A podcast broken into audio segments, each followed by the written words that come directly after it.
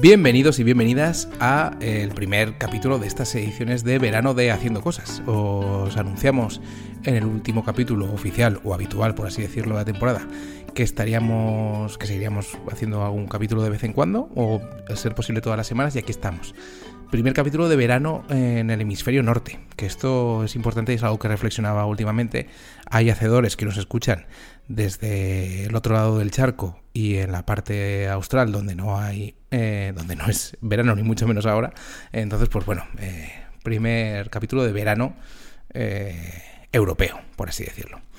Eh, pero bueno, pues son capítulos un poquito más cortitos, nos iremos pasando Guillermo y yo alternándonos para así eh, aportaros otros pequeños pildoritas y puntos de vista con capítulos que, esperemos que os sean, bueno, fresquitos como en verano y, que, os, y que os guste escuchar.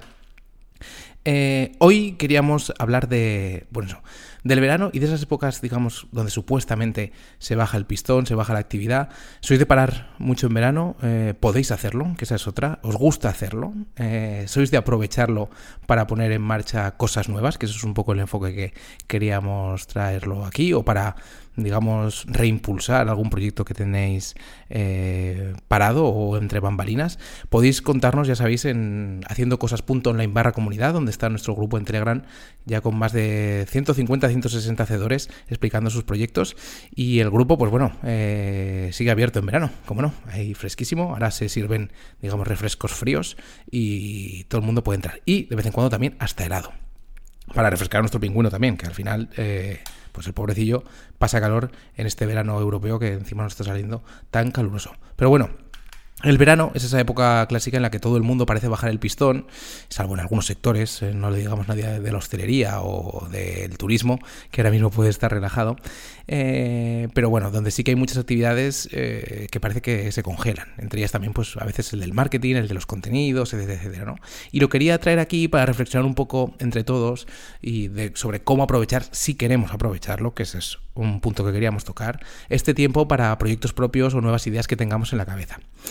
Eh, a ver, lo que iba, está claro que todos necesitamos parar en algún momento, así que igual descongestionar un poquito la mente, eh, desde luego nunca va a ir mal. Y si nuestra época de descongestión es el verano eh, y no se presta a ello, pues perfecto. Pero a mí me sucede que a veces, justo a raíz de esta descongestión, primero me propongo a veces de forma mm, predefinida eh, adelantar cosas aprovechando que en verano hay menos actividad, poner en marcha algún proyecto propio que tenga en la cabeza o, darle un impulso, digamos, a nivel de desarrollo algún proyecto que tenía en marcha hacer cambios, ya sabéis, típicas labores un poco de, que se suelen mover en estas fechas, eh, cambios de plataforma, etcétera, etcétera, o eh, a veces simplemente por estar, digamos, descongestionado del día a día, del trabajo, se me ocurren más ideas. Entonces es una época que hay que manejar también con un poco de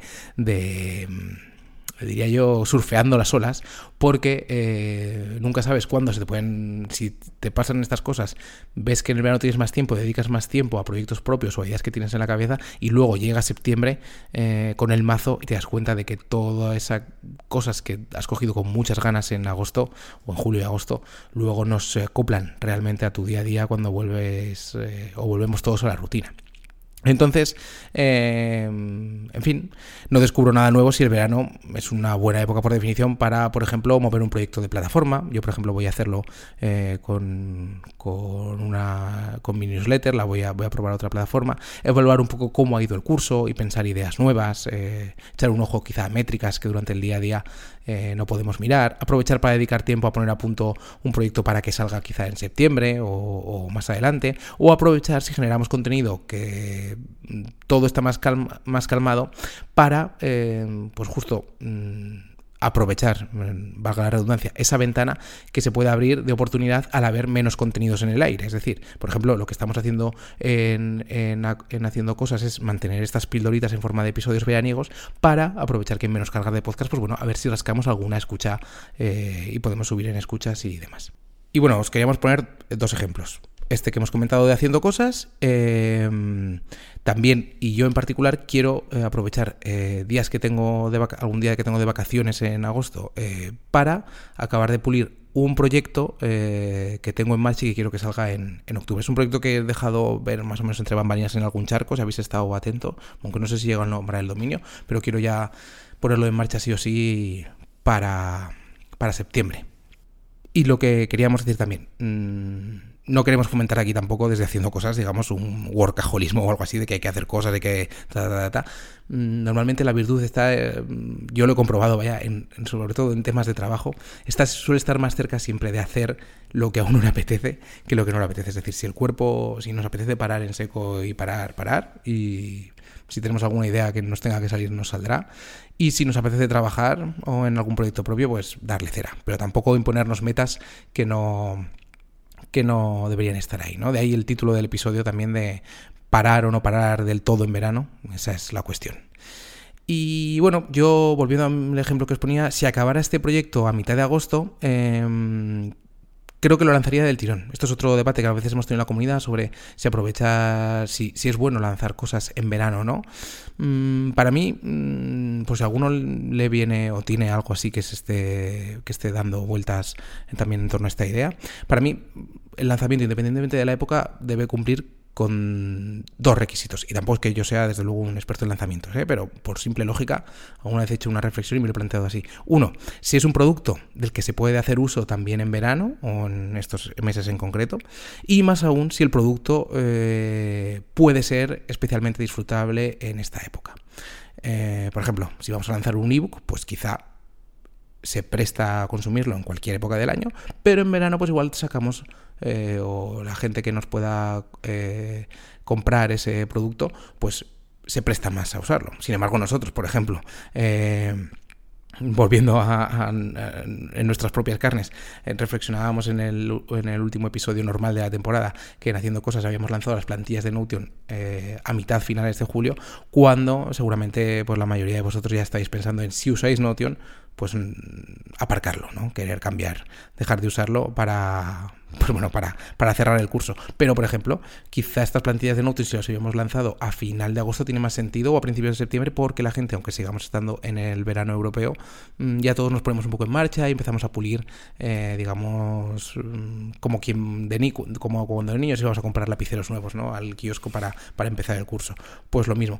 Otros ejemplos, ahora más para bien, pues eh, recuerdo que, por ejemplo, los primeros episodios que escuché No es Asunto Vuestro, eh, un podcast que si no lo conocéis os recomendamos desde aquí, los escuché y los disfruté muchísimo en verano, escuchándolos prácticamente del tirón. ¿Por qué? Pues porque no encontraba, me quedé sin, sin podcast. Lo mismo me pasó con la newsletter de Nudista Investor, del que hace poco hablábamos también en la comunidad.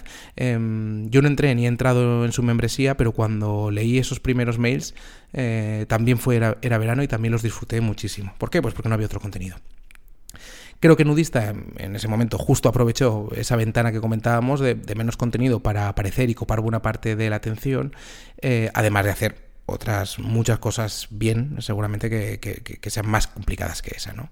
Ya sabes, cuenta por nuestro grupo de Telegram en haciendocosas.online barra comunidad si tienes algún plan hacedor para este verano, si vas a desconectar por completo y eh, algo extra para los hacedores que han entrado en HC Plus, en Haciendo Más Cosas. Tenemos una sorpresa especial en haciendocosas.online barra gimnasio para, en el caso de que tengáis algún side project, sea verano o no, pero lo hemos lanzado ahora en verano, eh, podáis eh, mm, fomentar eh, llevarlo hacia adelante y trabajarlo. Ya veréis que está muy chulo en haciendo cosas.online barra gimnasio. Los hacedores eh, que hayáis dado el paso y habéis entrado en HC Plus, habéis recibido una contraseña para, acceder de ahí, para acceder a esta, a esta sección privada. Y ya sabéis que si os interesa, pues bueno, en haciendo cosas.online barra plus escrito, eh, plus escrito, podéis acceder a dar el paso y entrar en, esta comunidad, que es una forma de apoyar este podcast en abierto y un espacio en el que además os ofrecemos eh, todas las plantillas de Notion que hemos sacado en un bundle y tienes contenido extra y otras muchas mm, alicientes y ventajas como esta que acabamos de, anunciar del gimnasio hacedor en haciendocosas.online barra gimnasio. Nada, poco más. Nos vemos haciendo cosas, quizá menos solo en verano, pero bueno, en cualquier caso que disfrutes muchísimo y chao chao.